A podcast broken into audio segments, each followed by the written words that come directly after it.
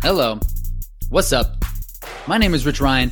This is the Reinforced Running Podcast. The next few weeks, we are going to try something out with a reoccurring guest. That guest name is Josh Riedinger. He was on an episode last week. He'll be one on, on one next week and for the foreseeable future, as we are going to kick out an extra episode every single week. So during these special episodes, we are going to take on one listener question per week so we can do a deep dive and provide as much value to you guys as possible. Then we are going to tackle a topic that we want to talk about that because that's just how we're going to do things. So this week, what we talk about is how you can get over a performance plateau in OCR. We're going to talk about carbohydrate timing, how and when you should use it, and really what that means and how to put it in terms of a practical sense. And also, we touch on how to get faster for a 5K.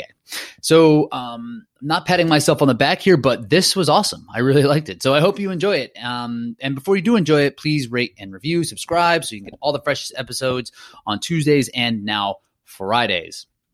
And also, I just want to let you guys know if you're out there and running, we are still coaching. So if you want to make the most of this downtime with no races to invest in yourself to become a better athlete, we can have you covered on that. So Josh and I, we are taking on a few athletes right now. So if you use a link in the show notes, you can get connected to the coaches page and that's where you can learn more. All right. So here's my guy.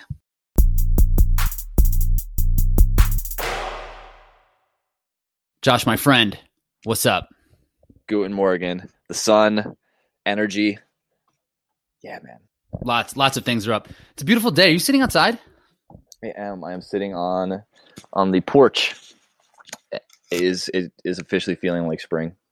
Flowers are in the distance. Birds are chirping. I can kind of hear them through the headphones. Josh, what's what what is what are three foods that you would eat if you only had to eat three foods for the rest of your life? Steak, chicken liver because it's not because it tastes good, but because it's super healthy, and uh, dark chocolate, ninety percent dark chocolate. Nice, really. You like the bitter chocolate? Yeah, well, yo, it's one of those things where like you taste it and it's bitter and nasty for like the first couple weeks, and then you adapt. Now, eighty five percent tastes sweet. My sweet tooth is non-existent, almost. That's like that's it's like the same with like coffee. It's like milk chocolate tastes better than dark chocolate. Like I don't think there's any way around it. It just is better. It's sweeter. It's it's How- how it's nice, you. but like but but like it's like coffee with cream. Like if you taste it just one off for the first time, the creamer one's going to be better. But like there's more nuance in like a black coffee, and like you just have to get used to it. I feel like that's the same thing for dark chocolate, but I- I'm just not there. Milk chocolate just fucking kicks dark chocolate's ass. you know, I think you have a point there, and maybe that's where my balance is. I I just bastardize my coffee with loads of cream. I love cream. Mm. You're a black coffee drinker. Oh yeah, I'm like a big time. My brother just got me like the trade. Uh, there's like a coffee so trade, like a monthly. Subs- I know it's like a monthly subscription. I, I'm just getting a. Uh, he got me a little pour over thing too, so I'm gonna start doing my own little pour over coffees. The the the time that it takes to do that is intensive, but I think it's going to be. It's going to make. Uh, it's going to open up my world to new coffees. It's like drinking like wine. It's like there's so much. There is just like nuance and like there's like fruit and like maltiness. It's just. It's a treat, Josh. I'm like I'm like picturing you in a commercial. You're like sipping your coffee, holding it with both hands, like smelling it and sipping it at the same time. And you close your eyes, you're like just enjoying all the pleasures and notes of the coffee. if I was sitting like where you are now, like in, in nature, just like looking out with like a crisp, like the crisp air and with a good cup of coffee, like I would be just the happiest. Like that's what I think about. It's like, what's your, i- what's your ideal life? It's like that is the ideal life. Mm, it's pretty good. I I'm saving my third cup for later. I already had two cups. Yeah. Yeah. I kind of have to tap out around, um, noon. I, th- I think that's, that's, that's where I, uh, have to draw the line. Um, but yeah, man, I'm glad you're back. We're going to try to kind of keep this thing rolling and, and, and do some reoccurring episodes where we're just going to vibe and, and just hit it. I was thinking you and I, we don't have that much in common. yeah, we do. We're both handsome. We're both fast. You're faster than me most of the time. I think. Are we like flat even? paths. As far as on flat paths, yeah, I was gonna say in races we're like we're always back and forth. So we I have think you're up on me. common. Yeah, you kicked my butt last year, and and I think you beat me three times out of the four times we raced. And the only time that I beat you was in a stadium where it's like flat and no woods and or and roots. And or I enjoyed like that. I enjoyed watching you chase down Isaiah. That was exciting for me. that. I'm I like, glad "That's it my was. boy. That's my boy. I'm thinking about getting one of those Rams. Do you think that's a, a worthwhile piece of equipment? Mm, you know what? I think that they're fun. At the you know, it's like it's a heavy foam roller, right? There's a bunch of stuff you can do around it. Uh, it's a great door stopper. You know, it's heavy. It's I feel like it's multiple multiple uses out of it. It's a cannon. You know, you can rig something There- up and turn it into a cannon. But Yeah, yeah, there's been a lot of times where- man. yeah, There's been a lot of times where I like wanted to keep the door open, and all I had was a regular foam roller, and I was like, "Damn, if Oh. this thing was like 55 pounds heavier, no go. I would be, I'd be perfect." Um, yeah, there's something about that, man. I've I've seen there's a like I'm working with some some guys that are uh like they've done CrossFit. They really enjoy the stadiums, and they might be really strong at regular power cleans or uh, dumbbell like power snatches. But when it comes to the RAM, there's something about it that is is far more difficult and far more taxing. And the thing is, is like if, if you don't get a good straddle on it because of how wide it is, it's like how far it is in front of you out at your toes. You just have like a poor leverage point to to power it Mhm. up overhead. So I think that if you if yeah if you have difficulty with it, it's definitely good to practice that specifically because it is different Right. than a regular uh yeah power well power snatch is more of what it is.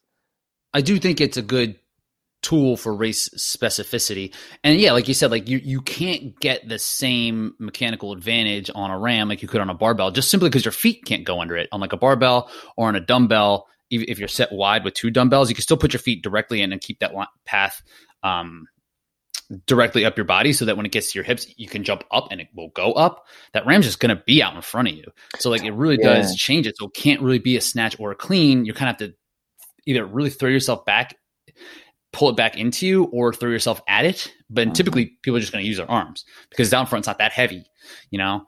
That's the thing is like it's the heavy dude. It's the heaviest 55 pounds I've ever lifted. Like oh, it's just 55 pounds, but yeah, it's just there's something about the shape. They did a good job at making it like awkward enough.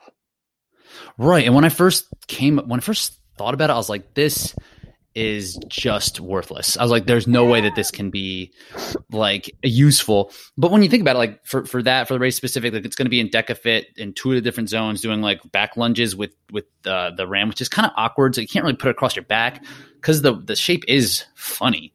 And, um, you can also use it for carries. It might like be a good simulation for like a log carry.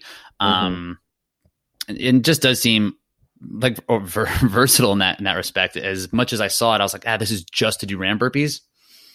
Might be a good little piece. I know you probably stores easier than like a barbell, so it might be a nice little piece to have at home. Yeah, or if you want to like, you know, it's like an intro to a uh, a log flip, you know, or like if you have kids, it's a great, it's a full size log flip for them.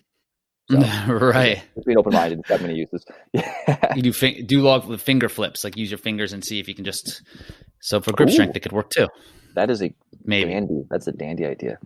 Yeah, so every every time we jump on i do want to pop on and really do a uh, dive into a listener question and in my own podcasting listening uh preferences and basically this whole thing is just kind of how i like to listen to podcasts and that's just i'm just doing that on this podcast i like when there are listener questions but i don't like when there's several like if there's like six or seven questions that people want to dive into they the the person answering the question never has enough time to really dive into it. It's just kind of like they are moving through the question so fast that they want to make sure they get to all of them.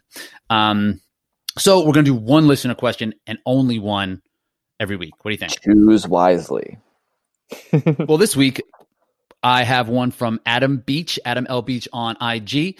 His question was, "What are some tips for somebody who is getting close to making their first elite podium, but needs something to get over the hump? Like, what will we suggest for them to really take it to the next level?" And uh, you and I, we both have made a lot of improvement in this sport, not just pat myself on the back or or you, but there there was a progression in both of our um, like careers here in obstacle course racing and ideally we're still making some progression and we're going to go even further but josh when you think about that when it, you were getting you know anywhere from you know, 10th to, to 5th and, and now you're consistently a, a podium finisher like what are some things that you had done that you feel like had helped move you into that next realm Yeah, that's definitely an important question. I mean, I think that something something that I have picked up along listening probably mostly to podcasts when I, I listen mostly to uh, successful people talk and there was uh, it was kind of ubiquitous what they would say which is like emulate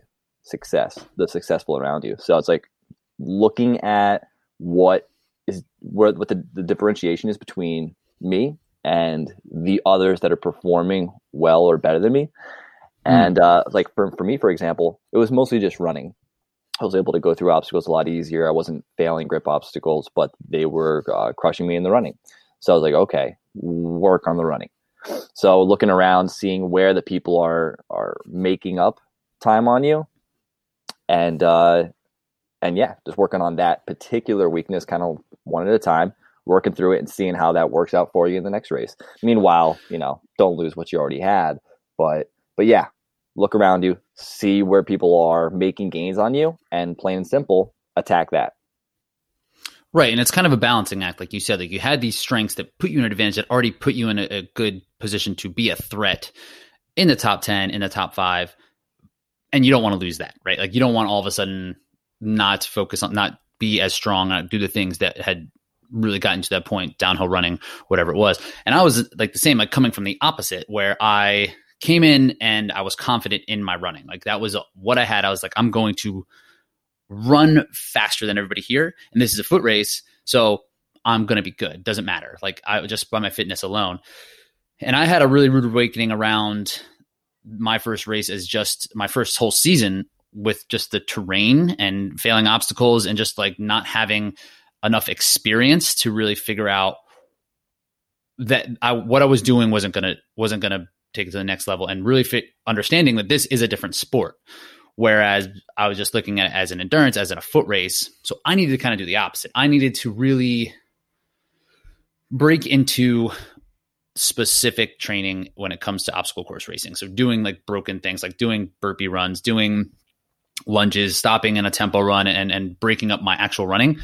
Because when I set at a pace, I'm good there. I can just kind of ride that line for a long time. And the opportunities that you get to do that in obstacle course racing are very minimal. So I had to find that and really, um, really move what I wanted to do into what is going to be productive for my training.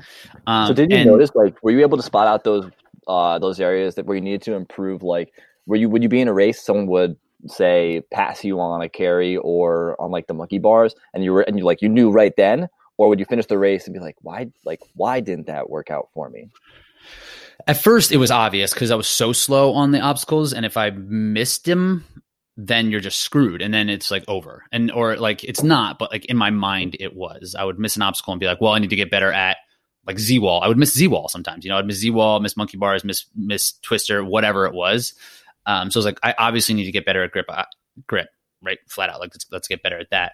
Um, like the f- first race, this this is not a great example because it's the first race that I actually won. It was in Virginia, and they had it. It was in Wintergreen, where it was a, a crazy mountainous rate course. This is the first year they put it at like this equestrian farm, so it was just rolling and really kind of flat. Like so, um, it was a runner's course. It was me, this um, uh, Barrett Lahardy, who is a, a, really good triathlete who was just new into the sport at the same time too, and Luke Bosick. And I was running with Luke, and Barrett was out in front. And every time Luke and I would come up to anything, and Luke has a really good climbing background, and he's an endurance, an ultra endurance athlete, so he's not super fast, but he can get through these obstacles. And he would put like 20 meters on me in one obstacle. So like, yeah, it becomes really Damn. clear there. It's like, oh, I like the the grip stuff, and j- not just failing the obstacle, but also getting through it proficiently is really going to be helpful. What about you? Was that the same deal? Like, would you be on the course and be like, oh, they're running faster than me. like, I need to run faster here. Yeah, definitely. I was, uh, it wasn't uncommon for me to see people disappear, uh, go out of sight on uphills. That was super apparent. And also, you know, that's, this is why I love Strava segments because you can look at things after the fact. And, uh, it's cool to go back and see, okay, they, someone made two minutes on me on this uphill. I made backup like a, a, minute and a half of that on the downhill, and then they were like a little bit faster on the on the carry because apparently uphill running strength correlates pretty similarly to carry strength. Interesting. Uh, yeah. Hmm. yeah, I found that interesting too because I thought, oh, you know, I'm a, I'm like a bigger guy, uh, you know, a little more muscle. I thought, well, I'd be better at carrying, but like you're still using the same muscles, and if you can propel your own body weight up a hill, well, you're gonna be able to. I mean, you know, carry a little bit more weight. So this their uphill Makes sense. skill and strength, like specifically, was better. So yeah, when they would grab a bucket or a sandbag and head uphill, even though they were smaller, they were they just had they had that strength. So that that was really important. Actually, that right there. So like working on my carries, not thinking in my head, oh, I'm strong, I make it up on carries. No, it's it's that's false. you know, Right. the the data's there, and I can clearly see that. And then uh, watching, I actually I really enjoyed watching the recaps that Spartan does. There's a lot of value in that, man. Like watch watch how they move. Watch how the, how the top guys are moving, how they dive into the barbed wire, how they roll out and get right back to the feet, and it's just in it's. I feel like it's easy. I mean, for me, it was to think that I was moving in and out of obstacles quickly, but plain and simply, I wasn't because again, I I might come up to an obstacle and I'd play it safe, where I say going up to the monkey bars, not jumping on the box and jumping out a rung. I'd be like, I'd stop, get a good grip, and then start cruising.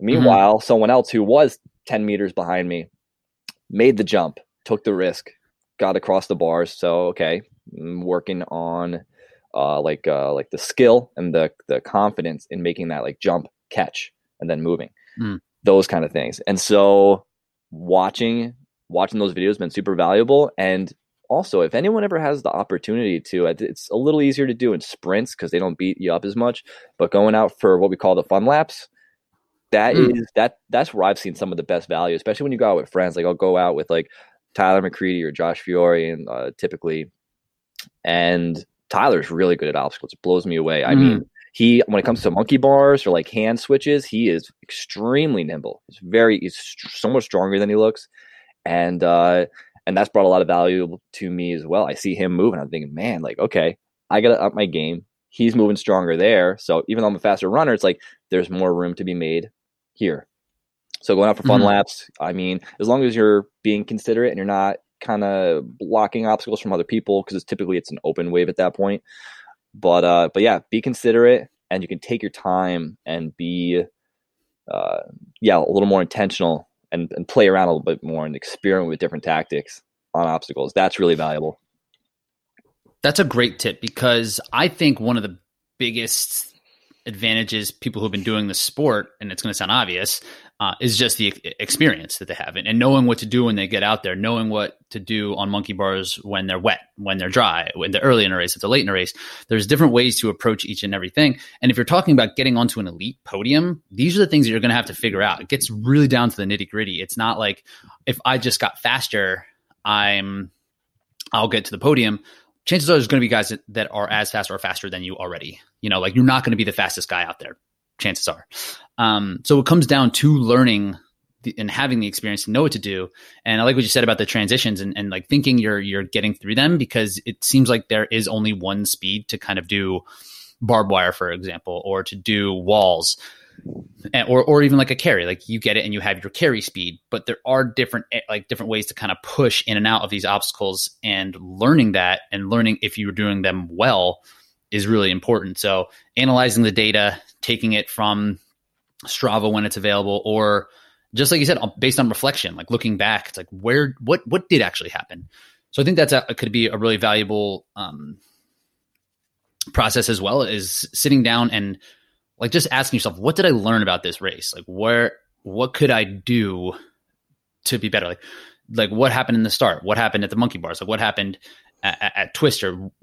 Every single time, just really recapping and be like, oh, okay, I'm a little bit. When I got off Twister, it was a 10 foot further gap than it was when we got on and I, and I got through it and that's and I don't really understand that will give you an idea that there are different speeds and there's different ways to approach different obstacles. Um, so I think that's right when it gets to getting to that next level, it's going to take just like those little tweaks here and there and figuring out how you can really drive that home. And what, what were some things that you did? Like you said, running, right? Like how did you get better at it? One, I uh, I started watching like emulate the successful, right? Uh, so I started this sport in uh, in 2017, and I pretty much just started binge watching YouTube videos of like the best runners in the world, from like Eliud Kipchoge to uh, to Kilian Jornet, and just watching how they moved. Mm. You know, watching watching their legs and like their arms and just that kind of stuff, and then trying to trying to incorporate that into my runs. And at first, it would feel kind of awkward, but then I'd find this middle ground where I'm moving similarly to how a faster person moves, but without because I'm not moving that fast, so I'm not going to move precisely. no, I'm not doing a casual run at a 5:30. Like miles. a faster person, if the faster person was in slow motion, that's how I was. That's how I was looking. It, yes, it was like that. But uh, uh, watching videos and then just starting to study it, just starting to study, like looking at uh, running books. You know, Jack Daniels, the classic. Uh, that was more on like tactics mm. and uh, and you know, uh, looking at people like you and uh, and other running coaches so really just putting in time, it's going to take time one to be to grow an awareness of where you can grow. And like that's one mm. of the hmm. cool things about having a coach because they can kind of help you point that out and get you moving that direction a little bit quicker. But first of all, it's going to be awareness, and then you've got to start acting on it. And being patient, super important. You know, you might mm-hmm. realize, oh, I need to get better at this specific skill, and maybe, maybe it was a minor adjustment that'll give you a huge result or maybe it's something that is going to take a little longer to really fine tune to squeeze out those extra uh, seconds, you know, say out of a carry or something. And and once you make the small adjustments, you're like, all right, I got my I worked a full training block on carries, and you didn't get that much better. It's like that that either you're you misinterpreted the data, or you're it wasn't like you can or you can just close that that book, right? Like, okay, like I have this covered. What are these? Maybe what are the other things that I need now too? So it might not be one thing. It's a mm-hmm. combination of learning and continuing to grow. And from a coach's standpoint, that's that's even a part you need to be patient on as well, because the coach needs to figure out how the individual works and what is going to move the needle for them. And you do need to get data coming back from people when it comes to the race results or the training uh, metrics and, and trying to figure out where to go and making these little minor adjustments over and over and over really is what's going to help create a, a, whole a full complete athlete and, and being a complete athlete yeah, like you said before gonna... about like uh like when you finish a race, kind of looking back at it, you know, doing like your after action report. Oh, how did I do here? How did I do here? That is, yeah, man, that is uh that's absolutely imperative, and that's why like one of my favorite questions uh with athletes is what was when they go out for like a harder workout or something. It's like okay, what was the limiting factor? Did you mm. what kind of what what fatigued you? You know, did you get beat up or did you just get tired? Did it feel like cardio cardiovascularly, respiratory? You know, what where were you having the most difficulty? Right. And was it, mental? did you feel like you couldn't? Like Yeah, totally. Man, that that has been I've seen a lot of value in that. I like and that's something that's where to work, yeah. Right. And it seems to do that like race debrief is obvious. Like, oh, of course, I'll think about my race. But no, like sitting down and writing about it and that's something that takes that you have to make into your into your routine. Like it's not something that's just going to happen. And I promise that if you just think about it, um, it won't be as valuable as if you sit down and write about it and, and figure out where exactly you need to go next, and then having a plan to to to move that way and to push toward those that that next level.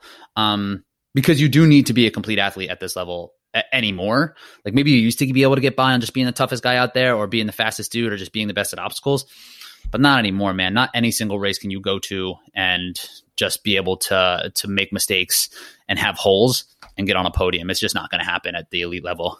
Yeah, dude, it's it's wild. And you know, I uh so at Greek Peak, I was really happy to get that in uh, back in March before you know a bunch of races got pushed back. So that got gave mm. me some good uh, insight to where I need to go with the season. And it's like that I probably, that, that, probably spread the virus so hard.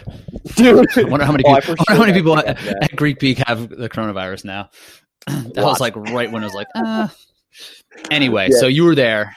Yeah, yeah, and it, I mean it's a fun race. You know, it's a it's a blast. The start of the season, seeing a bunch of friends and whatnot. But I had uh, I had gone out and and uh, like someone failed the Z wall, uh, Jarrett Newby, he failed the Z wall, and then like I was leading it, and the guys got kind of out of sight, and I was like, oh la di da da da, this is I'm feeling good, you know, I'm gonna win today, awesome, and then of course like a quarter mile, half mile from the finish line, uh, I missed the spear, and I just was like awestruck. I thought, oh my gosh, I did that really just happen?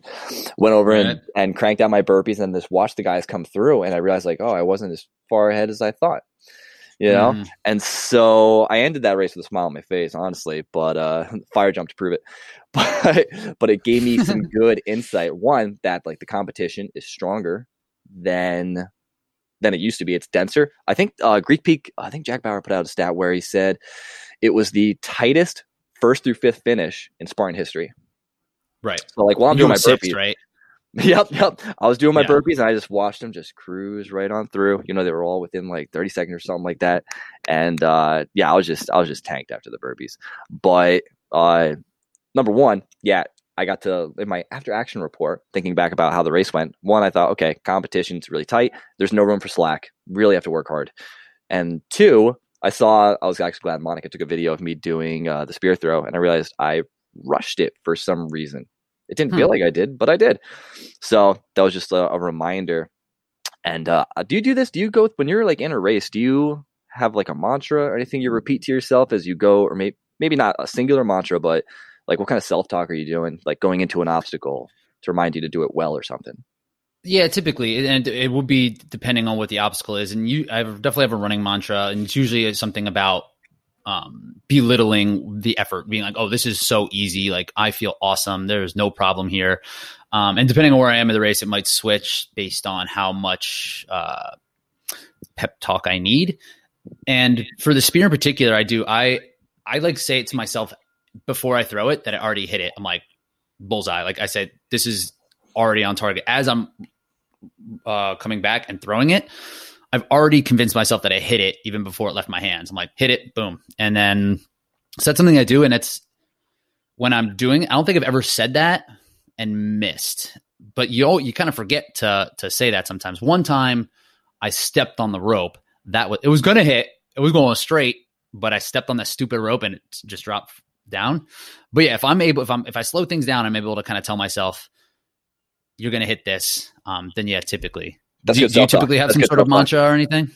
Yeah, depending on the on the race, I should have had that kind of talk when I was at at Greek Peak for the Spirit throw. But yeah, like one of my better races in the stadium was after I just did a speed block, and uh, yes, was last yes was last year at Citi Field, and I remember saying to myself as I'm running through the bleachers, exhausted, even though I'm really tired, I'm like, you know how to run, you know how to run, and I could mm. just feel my stride nice. being crisp and smooth as I was moving uh, yeah, moving through those long straight sections. Like I know how to run fast. I know how to run fast. That actually really helped. And then this uh at Greek Peak, after I kind of realized that I could move a lot faster in and out of obstacles, that was just like fast in, fast out. Kind of mm-hmm. going into all the obstacles. I just kept telling myself like, get in fast, get out fast, make a gap, make a gap. I love that. I love what you said about the know you you know how to run fast because that's something that you might not have been as confident in before. So now like that you are able to tell yourself that it becomes much more real. You know, Dude, it really like does. it's real in your it's real in your mind. Yeah, right. Like the reason you wouldn't run well or you'd like miss an obstacle or screw something up, not always. I mean, there's mistakes, especially in OCR, but um, is that you don't believe you can do it. So if you're just telling yourself, then it just negates that almost. Um, cool. So just to kind of recap on things, there is, I would say, to make that jump, analyze that data, become a student of the sport, like dive in more than you think you need to, learn as much as you can, because there's going to be a lot there that you can do. And then once you analyze that data, become a student of the sport, like you said, like following the people who are doing it well and try to emulate that success and then figure out what it is because your story and my story we come from opposite ends of the spectrum. Again we have nothing in common. So when except we're handsome. Mm-hmm. yep. except the handsome thing.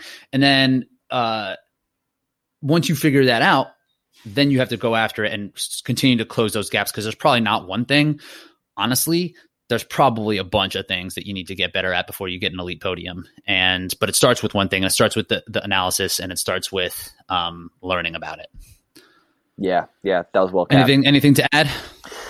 Yeah, don't. I was actually just thinking of uh, Dwayne Johnson, The Rock. I love what he has to say, which is like, be the hardest worker in the room, and that doesn't necessarily. Mm. I mean, you know, he got, he has his post on IG where he's just like getting all jacked. You know, he's got like his veins popping out and whatnot. He's all covered in sweat. But like when I think of being the hardest worker in the room, yeah, it has to do with putting in the physical work. but yes, being a student of the sport, really looking at that data, paying attention to it, don't neglect it, don't don't tell it. I I'm guilty of this. You know, oh, I think I'm good at this, blah blah. blah. I'm and just ignoring like the carries, right? No, I look at the data finally and I realize, nope, I was wrong. I am not as mm-hmm. good as that as I thought that I was. As so, you should, as you thought you should be, right? Yeah, yeah. So you know, kind of dropping the ego and uh, and working at the things that that you got to work at and being patient with it. Yeah, I love that. I love the the rock. I, I always think of his one quote. This is kind of a, a, different thing. It's more about the work ethic thing. Be the hardest worker in the room. But oh, along those lines, it's easy to do the physical hard work. But like you said, like there's more to hard work than just doing a, a workout really hard. Anybody can do a workout really hard. Anybody can do it. But imagine like doing the right things, recovering well. That's hard work. Like thinking about the things that you need to to get better at. That's hard work. And that is all wrapped up. So you can work as hard as we do out on the path or on the mountains or mm. in the gym. But if you're not doing all this other shit, like it's not. Other people are. Other people are out working. Dude, absolutely, absolutely. And I think uh, I think Ryan Kempson's a good example of that. The amount of time that he puts into things like mobility. Mm-hmm. You know, that's something that a lot of us neglect. Me too. I'm working on it. I'm getting better, but it's it's not sexy. It doesn't really feel like work. You're like, oh, I got other things to do, and it's easy to just kind of like throw throw that in the closet and forget about it. But that that is the work. That's part of the hard work. And chances are, a dude like him, like he's working hard on mobility. That's not the only thing he's working hard at. you know, that's like way down the rung of what people think is important, and he's working that hard on that part. Totally. So imagine what he's doing when the puzzle piece together. Yeah. Hell yeah! So imagine what he's doing when he's out running. He's fucking mashing it. Um, totally. yeah. So work work the hardest. But anyway, I like this one part that The Rock says where he's like, uh, yeah. So someone asked him about like his success. He's like, no, it's easy. You just, I just worked out six hours a day, every day for 20 years. And that's all you got to do. Dude, man. Patience. Yeah, that's, that's, uh, that is eloquently said by The Rock, Dwayne Johnson.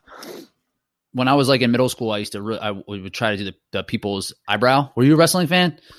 No, dude, I thought it was hilarious, but I was totally about that people's eyebrow, right? Try to yeah. I can only like, do it one side. I can, do, both. I can only do it on oh, on my left. We, we do have this in common. Is that your right side or your left side? That's your right, right, side. It's my right side. But See, looking opposite. at the camera, but looking at the on my screen right now, it looks like it's on the same side. No matter what we think we have in common, we don't. We All right, so that was opposites. that's true. Like the half moon cookies. Um, so another thing we wanted to talk about, so we wanted to kind of shift gears a little bit and talk about some things that are within your control still. It's a weird time, um, so it's hard to really kind of put a lot of practical uh, training in, in terms of everybody's kind of in a different place. Their gyms are closed somewhere. They're not closed everywhere. Some some places parks are closed, which would suck. Um, so like there's a lot of different things in, in, the works right now, but we wanted to talk about some of the nutrition stuff and something that people can do no matter what kind of workout that they're doing uh, to kind of help benefit them. And and and this is something that again I think we're going to have um, a cool conversation about. Uh, nutrition timing, in, in particular carbohydrate timing. Um, so when we talk about carb timing, what we're talking about is literally just when you're eating the carbs and what kind of effect that's going to have on your performance, your recovery, and just like your your mood in general. So, Josh, when you talk about carb timing, I know you're in. You've done a lot of experimenting when it comes to nutrition. So, how do you uh, approach your like carbohydrate timing for yourself, or how do you uh, recommend others might as well? Well, I'll tell you how I do it first, and that is it. I'll, lead up to that. It it can take time to uh, go meals without carbohydrates. So uh, don't just go drop your you know your carbohydrate breakfast and lunch and dinner you know all right away or like dropping to keto or anything. What I'm doing right now, since I've been uh, low carbohydrate for a while, uh, low carb, high fat, mm-hmm. is uh, is really don't eat breakfast. I just have coffee and with cream because I'm not a nuanced man. And uh, right, and have then, some taste, savage. maybe I'll put a little bit of that uh, uh, Canadian blood syrup in there, and uh, and then and then around lunchtime, ruining this coffee. God damn it! so good. If you put it in the blender, everything's all right. It's got foam. Uh, but come around lunchtime, depending on the workout of the day, I will either just have like uh, like some red meat or something, or I will actually have you know maybe some rice or maybe like uh, like a pancake, maybe something with mm. a little of syrup, or Clif Bar, some carbohydrate. And the reason I would have carbohydrates at that point in time is because I am about to go do a very glycolytic workout or a very long workout, which no doubt could use a little bit of glycogen to help support it. If I'm going to go out for an easy, maybe 30 minute run, 40 minute, even 60 minutes, or just do some some lower end uh, cardio, I'm just going to have the steak. It's not glycolytic work. It doesn't require a lot. So there's no mm-hmm. need for me to introduce that to my body. And what happens when uh, when I do that, when someone does that, is their body is going to start to pull from fat stores rather than going for the easy glycogen. And uh, it's just another way of kind of getting better at utilizing your own fat, you know, becoming more fat adapted, becoming more metabolically flexible. And then I will usually, some days I just go totally ketosis, no, uh, no carbohydrates, but typically I will have some carbohydrates later in the day just to kind of ease the system, get a little more carbohydrates in there. So, uh, so I will have a little extra energy because it's a fact. Yeah, carbs do add energy, no doubt about it. And the higher the intensity, carbohydrates are going to help give you that extra zing. But uh, on a day, yeah, where there's a lot of work going on, definitely to add some carbohydrates in. Now, for for someone that would want to like try this out, I would definitely recommend just maybe keeping carbohydrates out of your your breakfast because what you're doing there sorry rich i know the banana and stuff it's all it's all delicious but you actually did a good run so so that's acceptable but when you when you do not have carbohydrates in the morning you maintain that fat burning state because uh, you're not raising insulin and it's just the way that your hormones work and you you're just kind of continuing that fat adaptation, which is going to improve your body composition. It's going to improve your your insulin sensitivity, which means you're going to be able to utilize carbohydrates better when you do take them in. And so maybe you're somebody who's taking in 400 grams of carbohydrates a day. Maybe you have that spread over several meals. Try just adding it in maybe around between noon and you know six or seven or eight. And just in doing that, just in the fact that you have closed down that window of when you take in carbohydrates, that's going to make you more metabolically flexible because you're spending more time in a state where you don't have as much glucose flooding your bloodstream. You have more fatty acids being utilized for energy. And the idea behind being metabolically flexible is that yes, carbohydrates they they are our preferred the body's preferred source of energy. Like it just happens faster with the glycolytic work when you're running faster, when you're running harder, they're going to get carbs and that's going to go through your system faster so you're able to do higher intensity work. Um, but fat stores are much more abundant and much more efficient, right? So that's why it's important to, and, and whereas your carbohydrate stores will run out essentially. So that's kind of the idea behind being metabolically flexible, right? Is that we want to have the option to kind of tap into either system depending on what we're doing as in in, in training.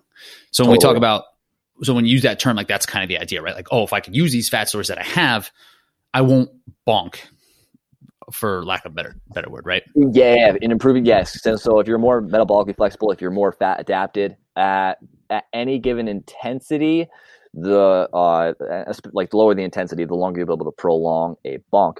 But at pretty much any given intensity, you will uh, preserve that glycogen store just a little bit longer. And you know what? Hey, even if you were able to preserve that that glycogen store and that point to bonk, even like one or two percent, that's big.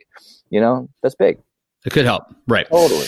And when it and and like what you said about kind of having almost like intermittent fasting only for just carbohydrates like you can get up and you could still have your your eggs um, and bacon whatever but just kind of spare the the carbohydrates at that point um, to to kind of again help with that insulin sensitivity and i think that's a good good tip for just longevity and it's also it's important and it's a valuable practice as far as what how your body responds to different food that you take in so you'll see how your energy might shift or how your mood might shift and you might just think it's because that's just what happens to you at that time of the day and not have it relate back to your food. So aside from just performance like it's also just kind of helpful to see how cravings work how your how your body goes through these uh, hormonal spikes based on what you're eating.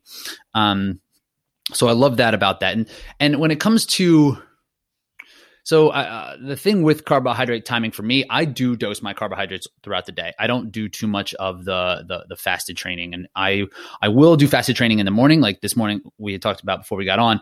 Like I woke up and did a run this morning, and then ate carbs after. I'm gonna do a run later on today. And for me, carbohydrate timing is much more about re- the the speed in which I replenish my glycogen stores, as opposed to um, worrying like having like being metabolically flexible. Um, because that ends up being like the number one thing that carbohydrate timing will help with, even if you are going into something fasted and you have something later. It's more about the speed in which things are, um, in which you recover, as opposed to like the the total amount. So, like you said, if you, so what do you think about when, like a total number of carbohydrates? Will you just dose carbohydrates right after you run and then be good for the day, or are you just are, are you worried about the total amount that you're taking in at all? Uh, so I'm uh, at this point. I don't really need a lot of carbohydrates. I can feel totally fine, you know, for weeks on end, having being pretty much in uh, in ketosis, but I still do want the carbs for that little extra boost. And yes, they you know they help with things like hydration, and they can help with recovery in mm-hmm. in times of higher intensity and volume, just like across the board. So right. as far as like optimizing the recovery and optimizing the performance, yeah, the carbs are important. But what I will do is I'll have them right after a workout with like some protein, and uh, and you know. So I can take in lots of protein at that point, and that'll slow down the digestion. And I'll just kind of get a slow trickle into my system, replenishing those glycogen stores, and uh, and, and pulling all those proteins in and helping to uh, yeah replenish and repair. And the thing is, uh, you know, say you know, may, uh, a, a, little amount of carbohydrates for somebody might be 200 or 300 grams a day. Like a little amount for me is uh, is like 50 grams, and a lot for me is is 200 grams. Like there's not really days where I'm taking in more than 200. And I would say that that's pretty low. That's really low for an endurance. Athlete. Yeah, it's it's considered pretty low, but it's just uh, it's kind of through trial and error. That number is going to be totally different for everybody. And at this mm-hmm. point in time, I just don't feel better taking more than that. Uh, so that's really that's really the simple the simple answer to that is kind of experimenting with it. See, not not like see how little how low can you go? How low can you go? Um, especially if you're in, um, amidst races. Uh, but right now, if you don't have any races or uh, coming up, it probably is a good time to try just maybe eliminating carbohydrates at breakfast. And you might feel the hunger. Your body's like, where are the carbs? And that's totally normal. Um, you know, drink some water, maybe uh, a little bit of salt to replenish electrolytes because carbohydrates mm. kind of fill that role. Uh, right. I, I, like to do like lemon and water. I think that's pretty popular. And just in doing that, you will improve your metabolic flexibility as time goes by. Maybe it'll be a week, maybe it'll uh, be two weeks. That feeling of hunger in the morning will diminish. And that's a good sign. That's a sign that you're becoming metabolically flexible. Uh, and the way it affects hormones, I mean, I know I used to be. I know a lot of people that when they get hungry, they get hangry.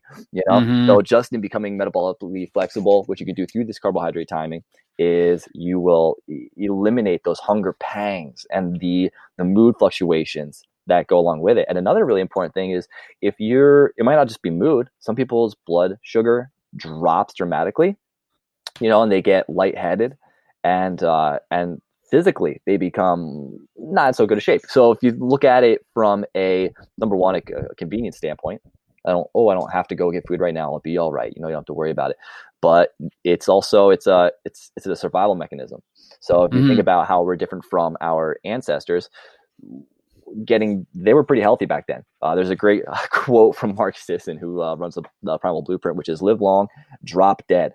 And uh, what that quote is about, or what that slogan is about, is in the olden days, it's shown that most people never died really from old illness. It, they died from a uh, catastrophe, like getting caught by an animal or crushed by a boulder mm. or some crazy thing, right? Mm. But health wise, they were healthy up until the time that they they died. So that's mm. where this whole like ancestral health approach comes from.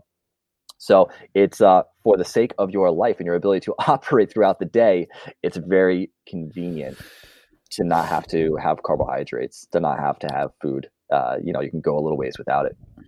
I agree. And there is a lot to be said as far as a practice when it comes to how this will help optimize your life.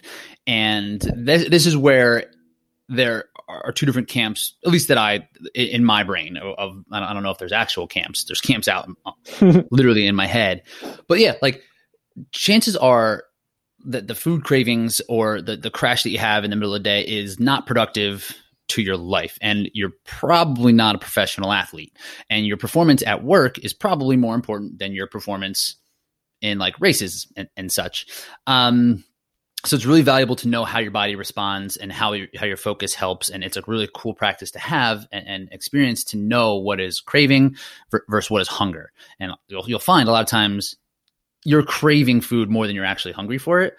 And doing things like fasting uh, cutting carbs out will just kind of help keep you even because um, like you said it is more of a survival mechanism. That's kind of ketosis too. Once we run out of carbs completely like like ketones are like our body's last ditch effort it's like oh shit we got to start like releasing mm-hmm. these like it's like canned food. You know, it's like yeah. canned food we keep in our pantries. That's that's ketones. Just case catastrophe. We got these ketones that will help our, our brain keep moving if if glycogen is just off the table. Yeah. Well, actually, um, I'm really glad that you said the word brain.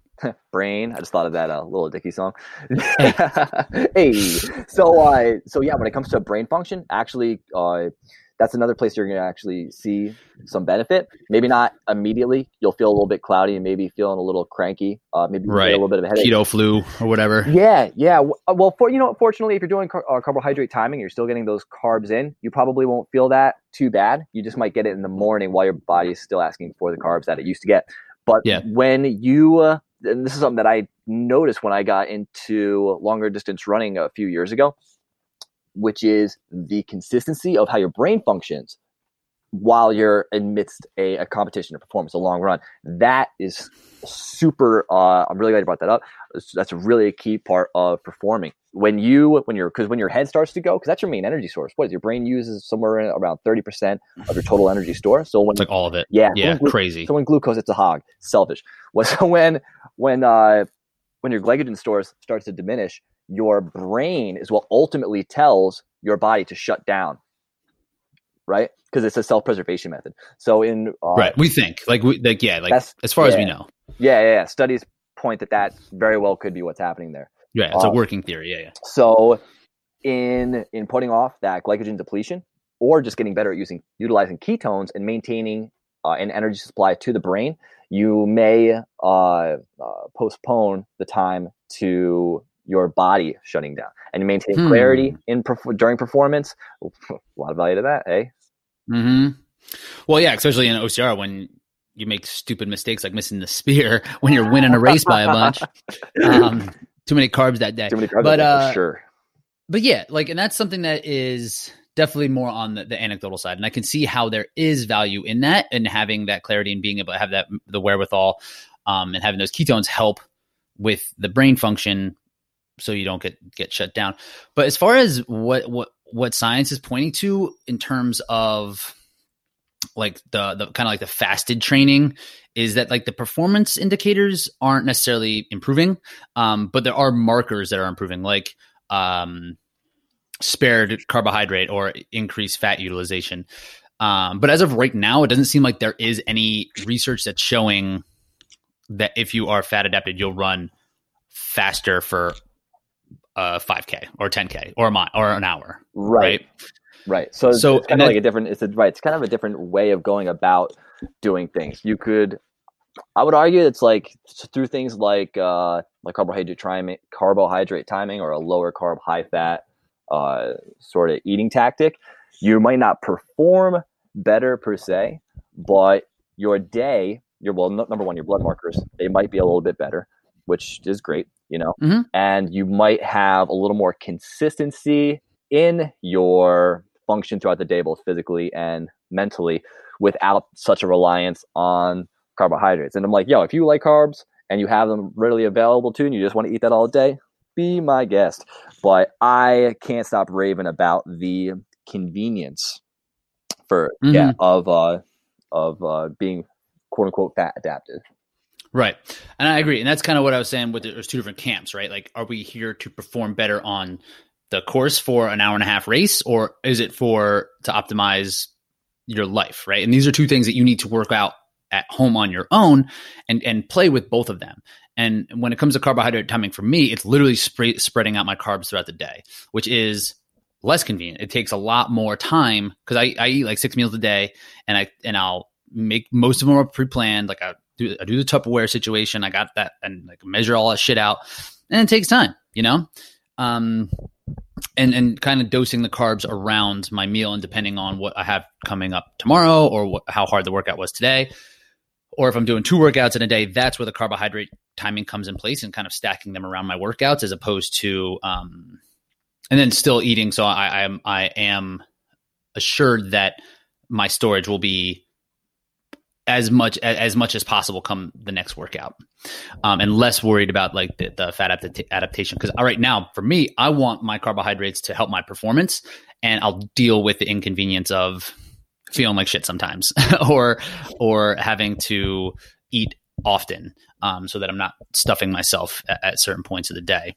Um, and I was I was reading this one study that was pretty cool. That, like if you heard like the sleep low method, I think is what they were calling it. Sleep low. Yeah, I've heard, I've heard like like train train low, sleep high. That's altitude. Are you talking about something different? Yes. So this yeah. would be this would kind of be the opposite. It was, it's like training with carbohydrates, kind of like you do dosing yourself with carbohydrates around the workout, but not replenishing them and then going to not replenishing them as much and then going into a workout the next morning for something easy. So like it would be like, okay, I'm doing intervals today on the track. I'm going to dose carbohydrates until this workout. I'm going to finish and then we're going to keep carbohydrates low until the following m- morning where we're going to do an easy run. And an easy run, ideally would be fasted and it would be more that fat adaptation for uh for that. So you're getting the benefit of hitting your long run, hitting your run hard and having carbohydrates for that and also getting the fat ad- adaptation on the, the back end the next morning. Um, so that you're in that fasted state. And they just did it for a week and they found that the increase, they did it on cycles, like 60 minute time trials, I believe. Um, and that the, the fasted group, the sleep low method did have better performance on just after a week of doing this but they also lost body fat. you know, they lost weight. Um, and when it comes to bike performance and power output, it's you know power to weight ratio. Um, yeah, being, so like that, that adapt, adapted just makes you shredded. and and like if you're if you're like the way I always look at it, and the, the way that everything has kind of been pointed to so far is that it's still a matter of calories in, calories out. If you want to lose weight, like, and chances are if you're not dosing if you're if you're not eating carbohydrates after your workout, you're probably eating a lot less. And that was the problem with this study is that people were just out living their lives eating whatever they were eating. So we had no idea to control what the calories they were taking in. Oh. So losing weight, oh. is it because they were just going fat adapted well, or that, is it because that group yeah, that wasn't eating that's important information as much. And like, and that's just so hard about this shit right now is that we don't have complete controlled groups. No one's going to dedicate three months to eating exactly what it's like, and so it's hard to it's hard to really tell. So that's why it's important that there are people that are going to try and train the way you do and and the way I do, and that they do both. You know, and that they switch it up, and that they they see what's going to work for them and what they like. Um, yeah, I will touch yeah. on like so the uh, even though we don't know the the calorie amount for that study, uh, the one thing I will say is that like when you eat carbohydrates, you you know the, like the hormone changes that occur when insulin goes up. It's like this master hormone, and it shuts and changes other hormones that are uh, ha- going on in the body. So like uh, HSL, LPL, hormone sensitive lipase, these things that mobilize fat or or, uh, like glucagon, these things. When you take in carbohydrates, you shut down these like fatty acid transporters, and mm-hmm. so you're kind of shutting down that fat burning. So just in the instance of like removing carbohydrates from breakfast that's what I was saying is like you stay in that fat burning state where you're mobilizing more fat. So in the studies that I've seen have shown that like if you were to eat the same amount, you know, the same amount of calories, you would end up utilizing more of your own um, uh, endogenous fat stores for for energy. For energy, mm-hmm. does that correlate to fat loss? Yes. That, have mm-hmm. seen that? I have to look at that because I haven't seen that there as if it, when when calories match. I, I was under the impression that they're um, that it wouldn't matter that that calories calories like your your weight will maintain doesn't matter what you're burning for fuel um, as far as how that pertains to the scale so we might have to circle back on that one on on later episodes indubitably yeah sounds good um well cool man anything else you want to add on uh the carb timing side of things as far as carb timing goes now let's go look at some uh, some good data and come back for round two for sure. Um, yeah, man, just to uh, kind of wrap things up, I'm just interested in what you got going on. What some, what's something you've been working on this past week? What's something you've learned and, and kind of putting it into your own practice? Well, what have I learned this week other than life is awesome and all this peace isn't too bad? Uh, actually, something that I'm, I'm working on is uh, being more outward with uh, with coaching, sharing, sharing tactics uh, with uh, with all this like social distancing. It's I've seen so many people going online like sharing their knowledge to help other people, and it's been really pretty pretty selfless. I mean, it's cool. It brings attention to them, but it, at the same time, they're giving a lot of value out into the world. And I'm sure there's mm-hmm. a lot of people on Instagram that are thinking, "Oh, it's saturated. Everyone's doing this." Well, you know what? Screw it. Put it out. It's good. It's good practice. Number one, because like every time you teach something, you relearn it, as they say. Mm-hmm. So it's uh, it, it's kind of like a new world of uh, uh, of coaching and information sharing and just like social interaction that we're in right now. So yeah, just kind of learning with the with the wave that we're that we're going through right now, whatever that means. It's like impossible. It's it's almost futile to even consider what's going to happen with this, and not just like the the outbreak itself, but how it's going to change communication, how it's going to change the information that we uh, consume, and how we consume it, and how it's going to shift the mindset of the public as a whole, right? Like what may have identified with people 60 days ago might not 60 days from now, right? And where it had the same message may have came across crystal clear for the past like 10 years, like in 2 months it might be just something completely different that, that we don't even know. And, and, and who knows if all this, you know, a lot of altruistic peop, uh, kind of methods that are coming out there and people really sharing and, and caring and, and kind of coming together as community, like what is that going to mean to how we consume and how we process information.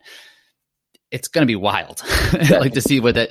Maybe it goes back to the same. Maybe nothing I was happens. Just thinking that, yeah, I, am wondering if things will go like right back to the same. You know, maybe a year from now or something like that. But we'll I doubt it, man. And that's one thing I've been thinking about a lot. It's like, what's like this is now the our normal, and if you're not progressing, like this is what is normal now, like you're kind of just putting on the brakes. And so you kind of ha- you have to keep pushing forward. You can't just sit around and wait. So this new normal in how we operate, it won't just switch back because we're going to be different after this. After we change the way we behave, after we change the way we look at things. Yeah, man, it's a time for innovation to figure out how to how to deal, how to operate, how to get things done. Yeah, how to how to move on with life now how to move on with life. but we got it. I mean, you know, even if that is just staying and staying inside for for more, like how are we gonna how are we gonna be productive? How are we gonna be more fit people? How are we gonna be as fit as possible with this? How are we gonna keep our goals alive where things are completely different than what they were? You know, it's like we can't follow that same trajectory as we were on because it's not it doesn't exist anymore. So we need to really just shift and and create our own our own normal now because that's that's where we're at. Yeah. Um.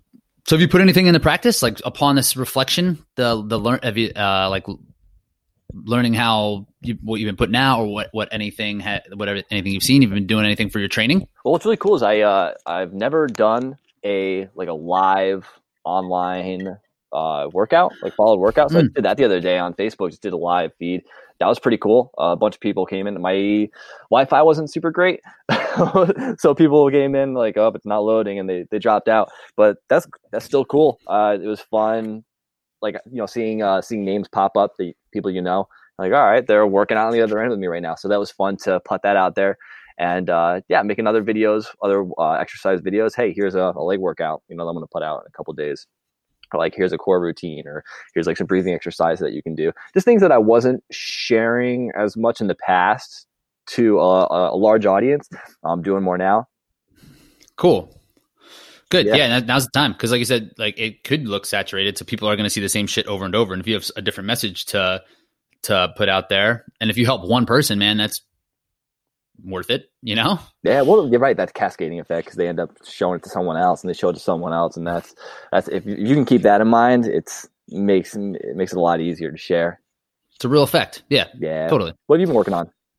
Um, so I ran a, a 5K time trial last weekend. It crushed it. Um, it it went fairly well. I was thinking backwind So- the whole way.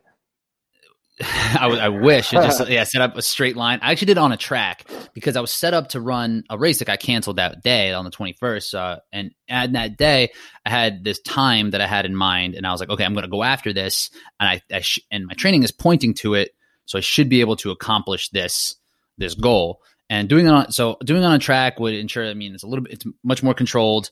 Um, but chances are better to, of running faster. So I can't say I went out after just to go after an effort. I wanted to run a time. Like I wanted to run fast because I thought like I could, and I wanted to get the feedback from my training to make sure everything went well. And my time when I finished was slower than I anticipated, or than I anticipated. Even like halfway, even with like a mile left, I was like, "Oh, cool! I'm right on this. I got this." And then like it, things didn't really things didn't blow up, but things did drift. And dude, in the last like thousand meters, uh, because I was taking my splits for every 200 to make sure I was like somewhere in the in the realm, which is not, again nice about having a track. And then my brain stopped working. I was like, I forgot. Oh, you didn't take have a the ketones. You didn't have the ketones. man. the ketones were not there. And We were working way too hard for for for fat to get it, get involved. And then um I forgot how to use my watch. I was like, I don't remember the the lap which one the lap one is. I I just got to keep running. So when I I finished, I was I was a bit slower than I had thought I was going to be. So my gut response was that I was like a little bummed. But looking back on it, so I ran I ran 15 17 solo like on a track Solid. which I'm which I'm definitely happy with, right? Like it's like a, a great time. I think it's my second fastest time, third fastest time like ever. Um, so I'm definitely happy about that. But uh, what I learned is that I hadn't spent enough time in that uh, like kind of lactic buffering zone, and most of my time had been spent more in the race specific zone. And when it comes to a race that is 15 to like 20, 25 minutes, you need to have that lactic buffering really kind of primed and ready. And I didn't. And I didn't realize I wasn't because I was spending time at race pace, still only running 800 meters, 1,000 meters, 1,200 meters. Where if I want to get a, a- elicit a good lactic response at that pace, it would have needed to be much longer, which is an interval. It's just like kind of too hard to do in training. Like doing like 12 minutes, like doing 12, 10 minutes at 5K pace isn't a very good workout. Like that wouldn't really work.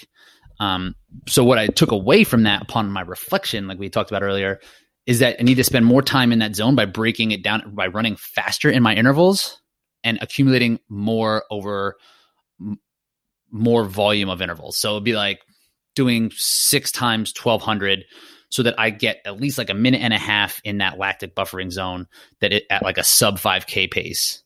Right. So like the first minute and a half, two minutes, I'm not in that lactic buffering pace because it, it just hasn't Mhm. crept up yet. So you really need to get to that second, like that last minute of those intervals to really get that type of response so that your body can re- deal with it. So by doing six 1200s, I'll get like a minute and a half of that time spread out through six intervals. So ultimately, I can accumulate what it would feel like in that last six or seven minutes in a 5K um, and be able to kind of really push through when that comes. And I think that's going to be valuable when it comes to things like DEKAFIT, when it comes to things like HYROX, when it comes to things like stadium races that are going to be kind of like lactic takeover type of races. So like really kind of sitting in that and, and doing these shitty intervals that are super fast. What was your rest period like that? Was it active or like standstill? It's three minute jog. Right so on. it's a, it's a lot of recovery so that you are um, able to get back there. Because if it was shorter, you know, then you're kind of working back in that race and like, you're not going to be able to go as hard. Like if it was if it was like two minutes, I wouldn't have been able to run as hard um, in in those type of intervals. Yeah, I think that most of the stuff that I've seen, there's been it's been pretty common that I'll see like three minutes is pretty much the maximal benefit you're going to get for something. Three minutes. it comes- yeah, in that in that zone. So like you still need those two minutes to get there. So really, they say from three to five minutes. Oh, I meant three minutes. Yeah, three minutes for the rest. Oh, like, oh, like yeah, three yeah. minute rest is like like prime for allowing your body to like kind of buffer away all that all that debris and replenish itself for the for the next interval. Mhm. Yeah, like four Yeah, minutes, so you don't that really was- get any more after that. Yeah, that that that seems to make sense. Being like full, almost fully recovered at that point. So yeah, I think I'm gonna do that. And I'm thinking I'm gonna kind of present myself with a little season where I'm gonna do like maybe a mile, maybe two more 5Ks, and kind of work up till that first weekend in May, and then um hit like like kind of taper myself into a 5K, and then take some downtime after that. Um, just as a way to kind of keep the season up and flowing and working on something really specific and just a way to experiment. So that's what I'm gonna be working on. Building that speed, son. Building that speed, dude. That's, That's, it. I'm gonna hop on that next. My knees are still recovering from from the, the the mountain shindig a couple weeks Oh ago. yeah. Have you been able to train much this week? You know what? I was uh yes, I just haven't done a whole lot of running. I, I my, cut my volume down by 50%, so I just did like 23 25 miles Nice. uh yeah, this past week cuz yeah, I I've never been a super high mileage runner and I had, had been doing like like 40 50 uh past couple weeks. Nice. And uh and yeah, just that last day on uh on Devil's Path that like 23 miler, just like the way I had to uh, uh like supinate and pronate my feet to to like catch rocks and and logs. Uh, it was just a different stress on my knee. Uh, You Mm. know, like the torque, a lot of internal and external rotation. But uh, Shitload of volume. So so Mm. much volume. yeah, and it was over time, and so it Right. was just uh, you know I had to get out of there, so no way around it. Had to get it done. Yeah, my knee legs didn't like it too much. Luckily, I had some King Buddha CBD cream to rub on it, and that Hooked that you up. made feel good. Oh yeah, oh yeah. Got got discount code. Shout out to him. but Um, uh, but Did you get all inflamed? Were you all were you all blown up? Were your knees? actually no, they weren't really uh, they weren't really inflamed. They they just ached. They just ached a little bit. And what was interesting about it is I went out for uh, a run because I just wanted to get the juices flowing, and the run actually felt really good. What didn't feel good was after they kind of cooled down and like stiffened up, and maybe I'd go in for a squat or like go downstairs and just uh yeah like like lateral under the patella. Just got a little stressed out, but doing uh, doing some mobility has definitely made it feel better. They feel great now. They feel great now. I'm, I'm just taking it easy because I realized I got my season started pretty. I was ready to really rock, you know. So I figured, okay, I'm going to take a good, good down week. My whoop's saying that I'm practically peaking.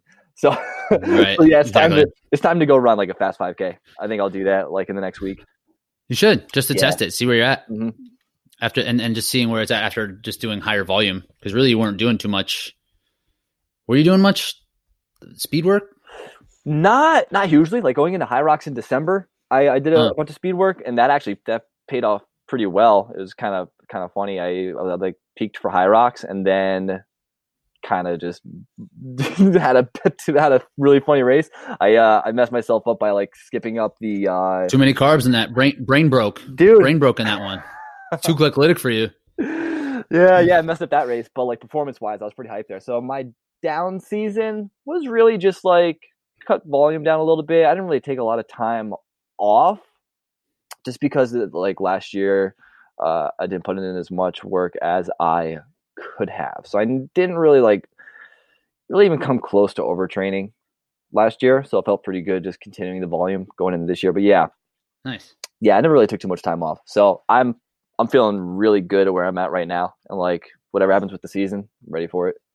Yeah, and, the, and you're at- you're a good spot to build back up, right? Like you took that downtime, you built up, hit hit a goal. Like you you're essentially kind of doing what I'm planning on doing. Like you built up, had something to hit.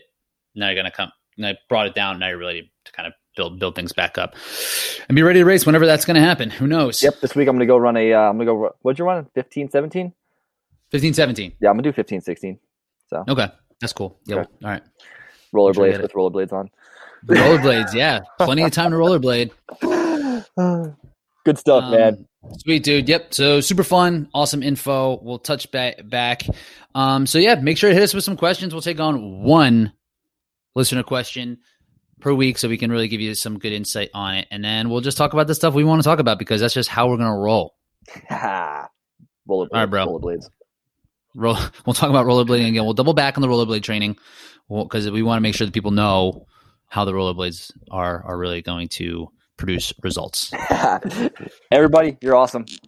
All right. We'll see y'all.